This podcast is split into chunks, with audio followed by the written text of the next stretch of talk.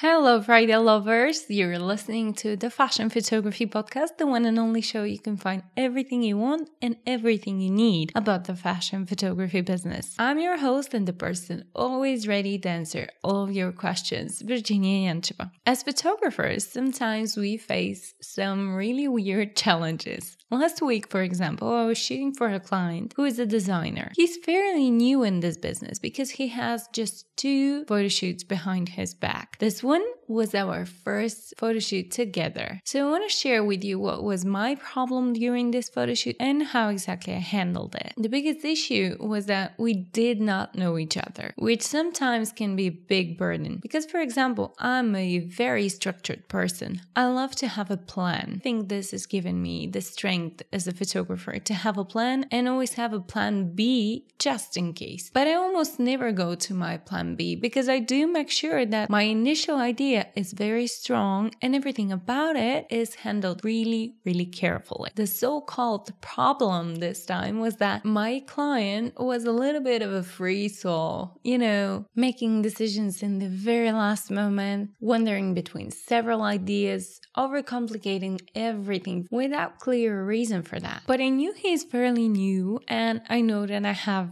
my experience behind my back, so I decided to let him make the final decision about the location without putting too much pressure on him. And the funniest part was that he chose the location the day before the photo shoot. And on that day of the photo shoot, he actually told me that we might switch the location. The problem was we were shooting outside. I had to explain to him that right now we have to rely a lot on the sun. And the sun is something that you can control if you have the right tools, but it's moving. And if you want the certain location looking exactly the same way on every photo of this catalog, we need to be fast and we cannot wait. So, since we were on this location along with the whole team and the equipment, we just had to stick to the initial location. We made a photo shoot, and in the end, I went to my client and explained to him that this time I gave him the opportunity to see what's like to hire a professional, but not let him to be the boss and to miss the game changer in hiring professionals. In other words, missing the teamwork, which is a common mistake when a person is new to the industry and they think they have to direct everything. It's not like this. You can give the people directions, but let them do the professional work. So it's a matter of balance to receive the final result the way you want it to be, but at the same time, not to pressure everyone in the team, keep the mood and the fun work, and at the same time to let everyone in the team to do their job and give their best. But the the truth is, to make something feels very, very cool, funny, and loose, you need a very structured plan. So, for example, if they don't know the location the day before the photo shoot, it's kind of hard to explain to them afterwards that everything is going to go very smooth on the day of the shoot. For example, I had the problem that I could not rent the equipment that I needed for this location because it was completely different from the equipment that I was going to need for the other location that he's been wondering about. Because when he chose the location the day before the photo shoot, it turned out out somebody else has booked the things that he needed from the rental studio. So I had to think about plan B in the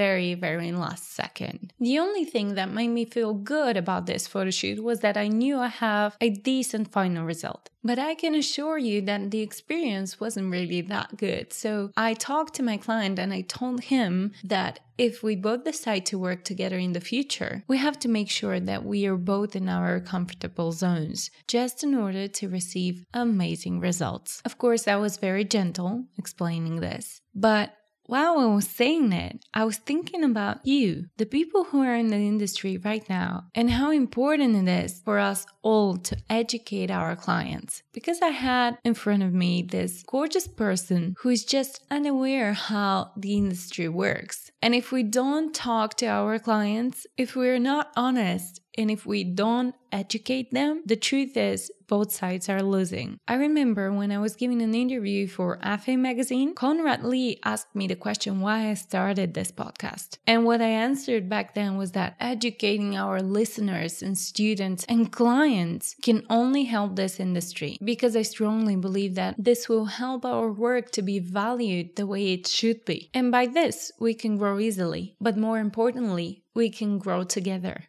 because every new designer needs some education, needs to understand how this industry is working. And if we've been in the industry longer than they've been, we can help them. And if we have any concerns, we can always ask somebody who's been here before us. So do not forget to educate your clients. But above all, do not forget to educate yourself. You're creating the next educated person in this industry, which is very important because if we all know how to value each other's work, it's going to be so much easier for all of us. If you want to continue educating yourself, check out judithfashionmagazine.com and neverlandmag.com. They're both uploading all of our podcasts. And of course, they're accepting submissions, so do not hesitate to send them your work if you want to get published. If you have a question, you can shoot it on my email or just ask in our Facebook group called the Fashion Photography Podcast. Thank you very much and have an amazing weekend.